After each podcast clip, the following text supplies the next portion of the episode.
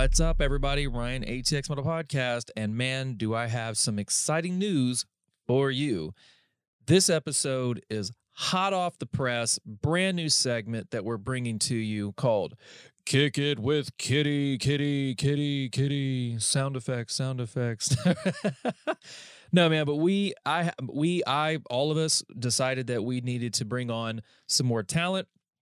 So we looked from within the metal community and we have found the lovely Kitty Farmer. She is the front lady of Flooded Tomb. Uh, she also was a radio DJ back in college, so it just kind of fits well.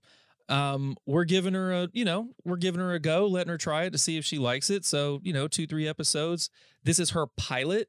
Uh, she said that she was nervous and and whatnot. And you can you can kind of hear it in, in in the episode, but God, it's she did way better than the first few episodes, fuck, first 10 that I've ever done.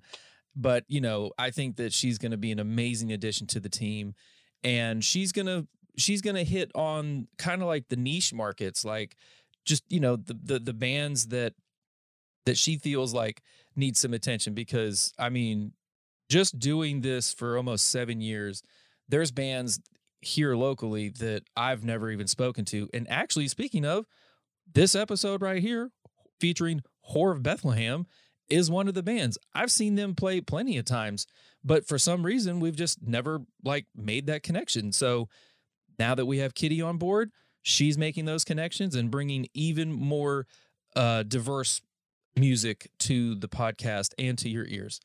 So yeah, man, I'm just super stoked to have her on, and I can't wait to hear all of her episodes. And plus, you get a break from my dumbass, so that's also a bonus.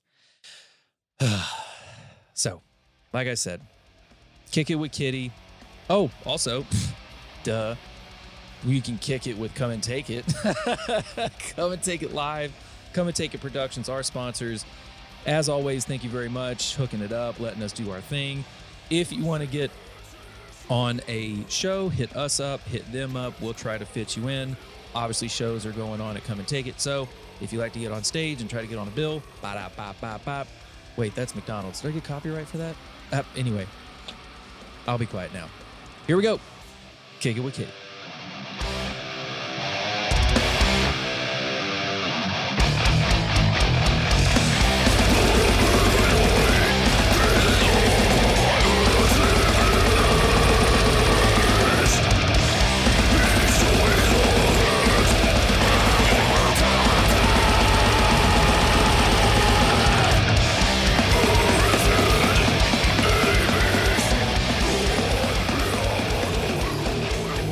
Everyone, and welcome to Kick It with Kitty.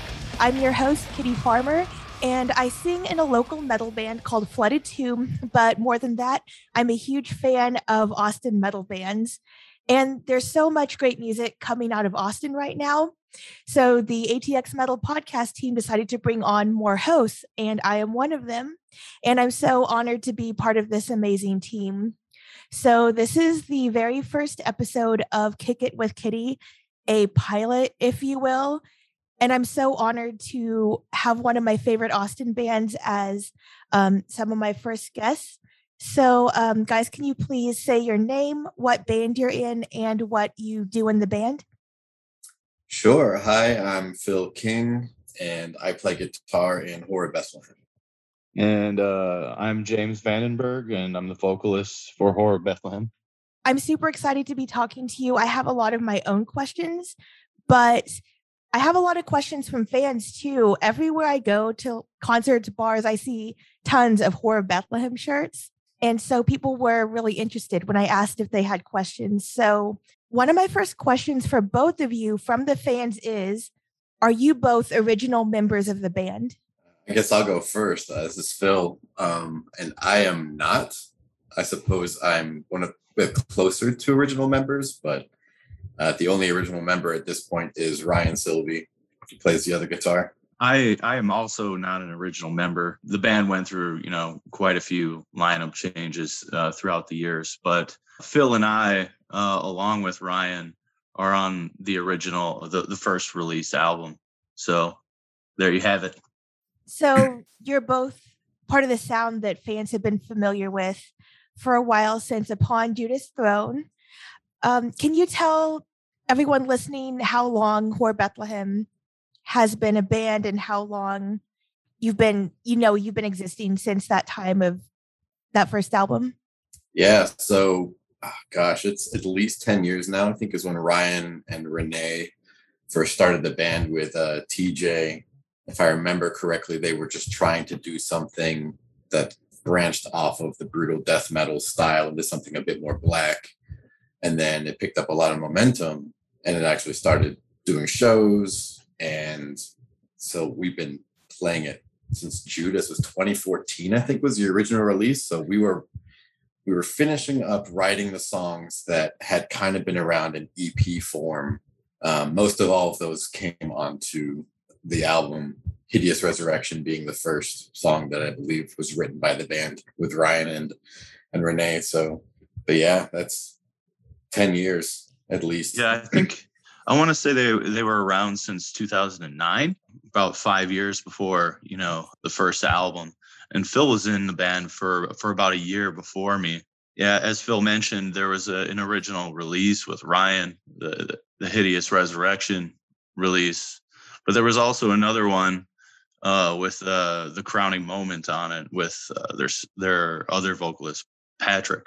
Phil, you said something. Maybe I'm like barking up the wrong tree, but it sounds like you said maybe Whore Bethlehem like was a side project or something, or it started out when the members were doing something else. Yeah, so at the time, I believe Ryan and them were doing Scattered Remains, so they were very heavy down the brutal death metal path, and Renee was doing Disfigured, and they've always been friends. And you know, I don't want to speak for them, but my understanding is that from that they decided to jam together with the intent of making something that was maybe a little more on the different spectrum of the extreme.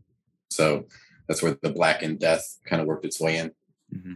And then in the original release too, uh, you know, Ryan was singing on it, and it was way more guttural, way more of a brutal death metal approach vocally, I would say, but more black metal musically. Yeah, and Ryan still does the uh, the backing vocals now on a lot of those tracks with those with those same gutturals. He sounds amazing. I was at y'all show at DSI, but I was so close to Ryan's feet that I did not see his head. And I was like, where are those lows coming from?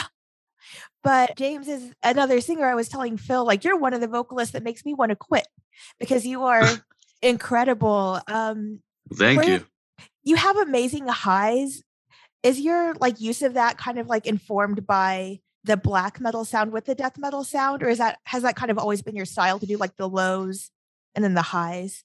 I mean, I've always had kind of a low, mid range, high register but I've definitely found my sound over the years. I would say that my my high end stuff I can attribute more to bands like Dark Funeral, definitely more black metal. And so, if y'all listening have never heard Whore Bethlehem, they are they combine like death and black metal music, but also imagery. I think, and so you know, you really get along well. Like you play with both types of bands with shows and stuff like that. And I know your last gig that I went to was Deicide.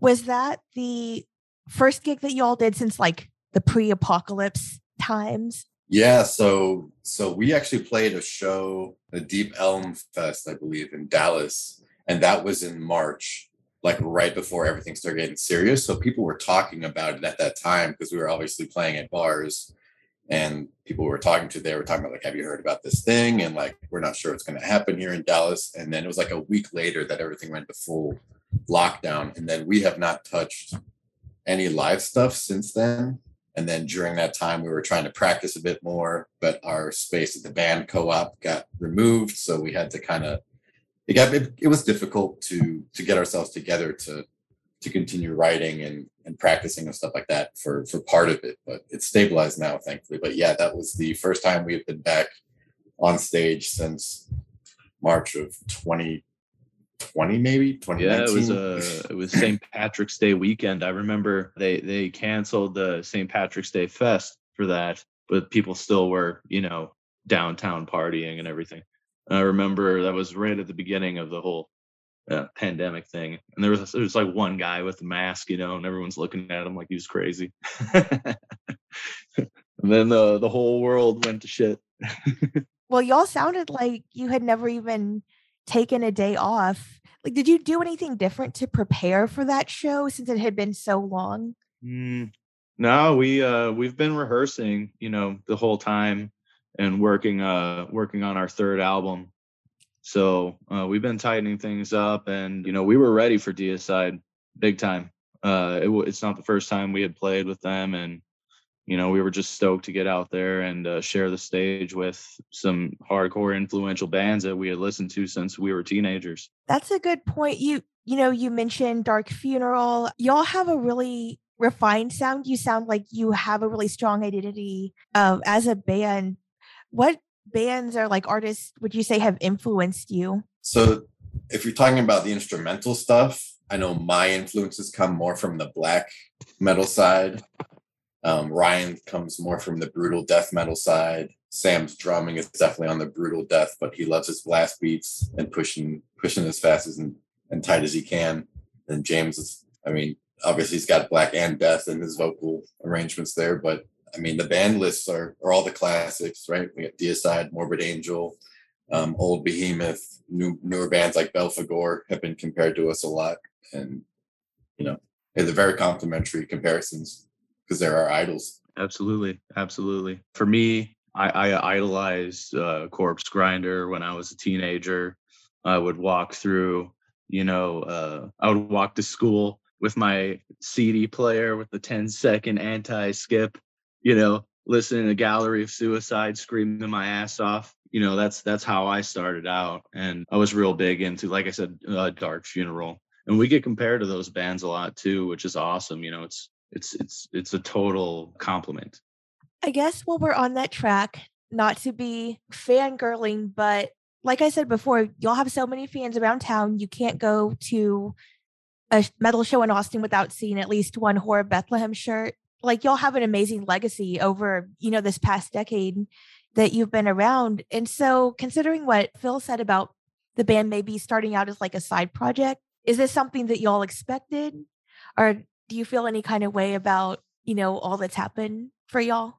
Um a good question um i mean we've always been driving to be that that that bigger band i guess you could say right? Like we our intent is to tour our intent is to not just open for some of these packages when they come through in austin but be able to be one of those bands supporting as a part of the package like doing you know a two three four week four week tour getting over to europe we'll see how that goes nowadays and i'm sure there's all kinds of crazy restrictions on that shit at the moment but yeah no we, we've always kind of kept our eye on the prize and moving one step forward every time.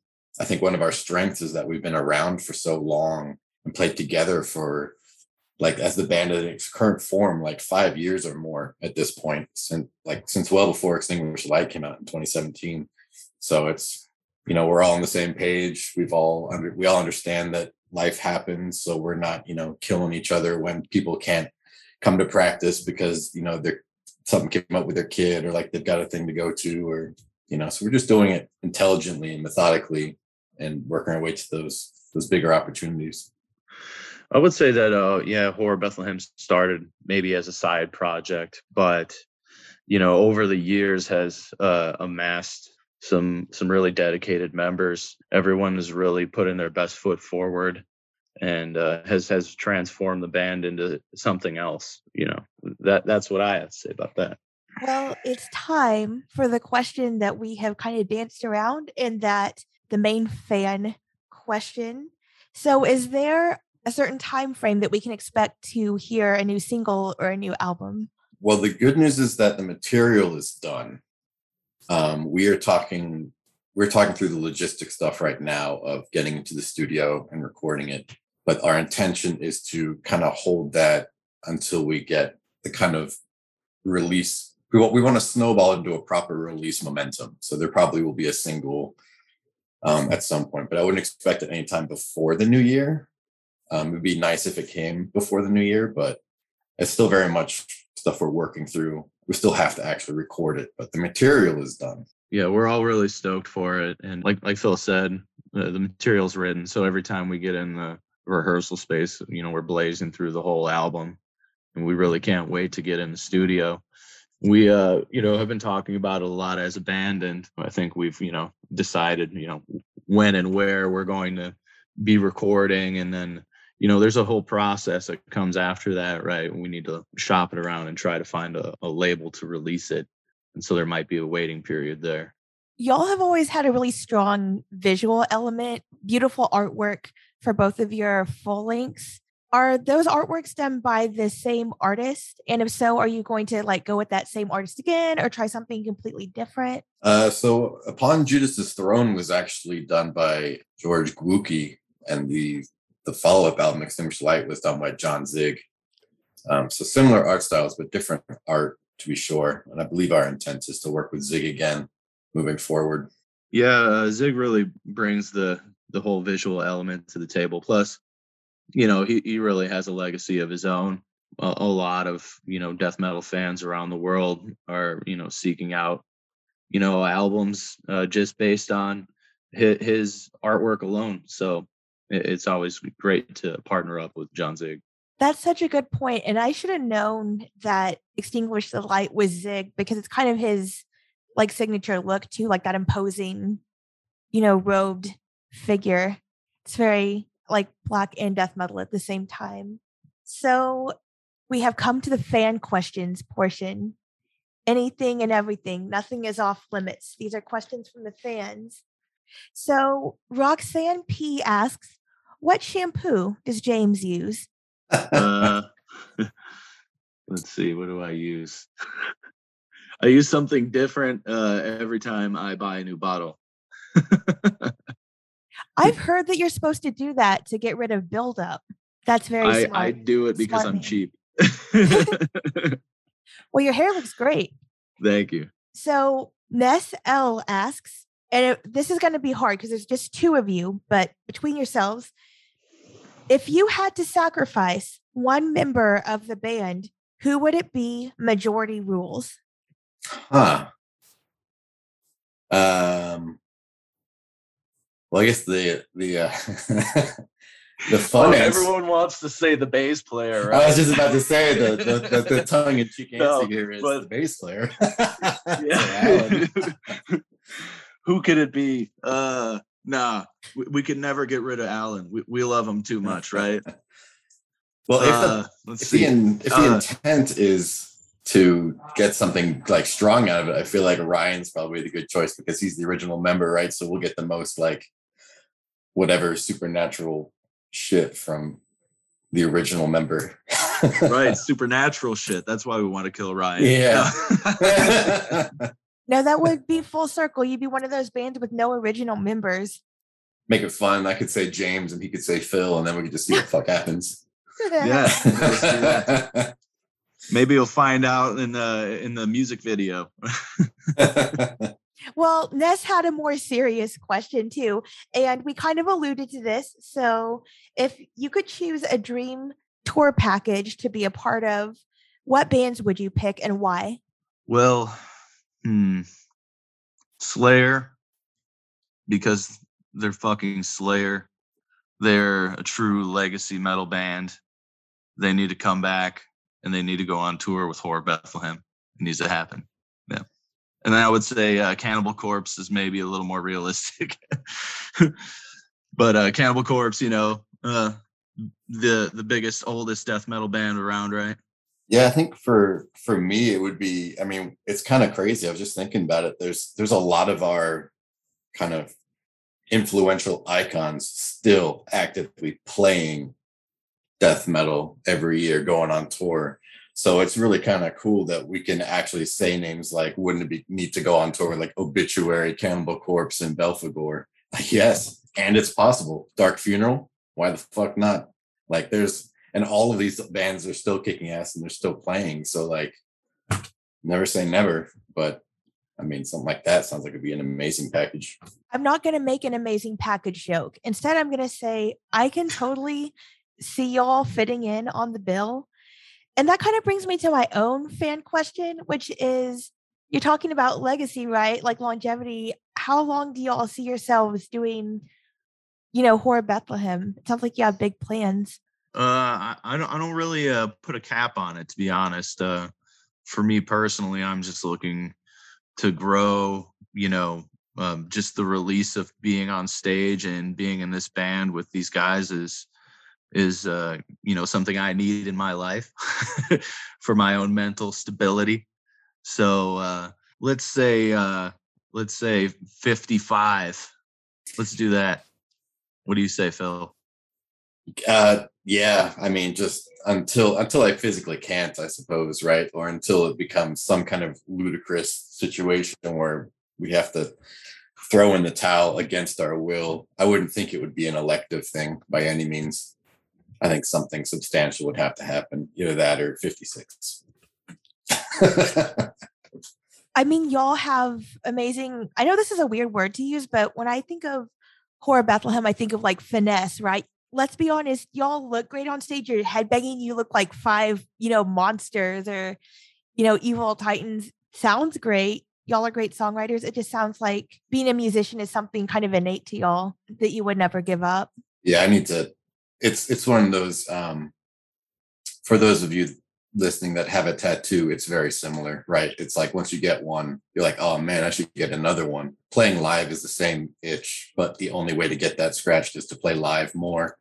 So it's kind of like a perpetual, like, yeah, you, you need it, you know, and it's it, it's true about the this the cyclical nature of like the more into it the fans are, the more into it we can get, which makes the fans fans into it more, which makes us even more hype. So like it's a it's a really positive feedback loop, and it's it's great to be a part of that. Yeah, it really becomes like ingrained in your identity, you know, uh, over time. I mean, especially as a teenager, that's all you're about, right? And then uh, as an adult, you know, especially if you're in a band like Whore Bethlehem, you're trying to put out albums and stuff. It just becomes a part of who you are if you if you truly love it and you love getting up on stage and you know being as sick as possible and you know that's not something you're gonna give up. Mm, just like phil said. So actually my ex-bandmate kyler has a question for phil and he said phil how did you get your picking hand so damn fast? Oh I, I do get a lot of comments on my on my hand. I, I have a theory on how I believe it's attributed to when I was younger and I was starting to learn how to play along with like Slayer and you know Amon Amarth and stuff like that. I didn't know about tremolo picking in the sense that I do now. So I was playing a lot of Slayer songs all down pick. And some of those songs are pretty That's fast. how you're supposed to do it, Phil. Yeah. if you're not down picking, are you even playing? But like, so doing that, and then uh, a friend of mine back in Virginia, like he was like, you know, you can do this, right? And he started, started me the tremolo picking stuff. And I was like, oh, and I started doing that. And I was just immediately like five times faster than he was. And he was like, the fuck, dude. And I was like, I don't know what to tell you. It's just the way it is. And then unrelated to that, um, I, when I was on young baseball teams, like my coach would always comment that I had really fast wrists, I guess, when like swinging the bat. But I don't know your coach would comment about your fast wrists. Yeah, my coach would be like, "Ooh, look at those wrists! They're so fast." Dang. Right. It was a little awkward since I was like 12, but that's cool. That's cool. So Kyler had another question and he asked y'all, um, did you write the songs for your first two albums in a short amount of time? Or are they collections of songs written over a longer period and I know you had alluded to um, Upon Judas Throne. Uh, so, what about Extinguish the Light? So, for the first album, you know, uh, a, a, lot of it was written over a great span of time, you know, a lot of uh, lineup changes and stuff like that. And then finally, you know, the band had actually recorded the album in the studio. And um, the vocalist, you know, at the time didn't work out for whatever reason. And uh, and I stepped in and uh, I had a whole studio album there ready for me. So I uh, I actually wrote that album lyrically in about three months. Uh, there's two songs that are on it that Ryan Sylvie had written. Basically, I went uh, studied all the band's music, you know, live videos and stuff like that, and kept you know kind of some lyrical patterns, but changed all the lyrics. And for Extinguish the Light, you know, we had a couple lineup changes. Um, you know, just our, uh, our our our rhythm section, our bass and drums. You know, and we got, we got uh, Alan Berryman and Sam Axelrad. At the time, they were in Cathexis. You know, we wrote that album over the span of what uh, four years, five years, something like that. Yeah, it was it was a good period of time. You know, that was a more co- collective effort over time. I would say. Yeah, just to piggyback on that, that's like once we finished Judas, I think we already had one or two songs into Extinguish the Light in the process. Um, the same is kind of true here, where after Extinguish the Light, like we already had a handful of songs in the process um, by that point. So we, we're we're not a, we don't tend to like get together one day and decide, okay, today we're writing a song.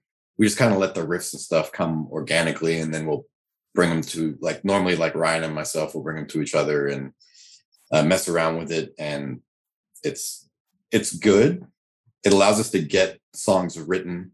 There are actually a handful of songs that are not going on the album, so we're fortunate enough that we had enough material that we could kind of pick the ones that we feel were, you know, the best representation of what Whore Bethlehem can put out and what we wanted to do moving forward. But yeah, the process is definitely over time so we're reaching the end of our time together. And one of the things I definitely want to do is let everybody know where they can see you live. I understand you have some shows coming up.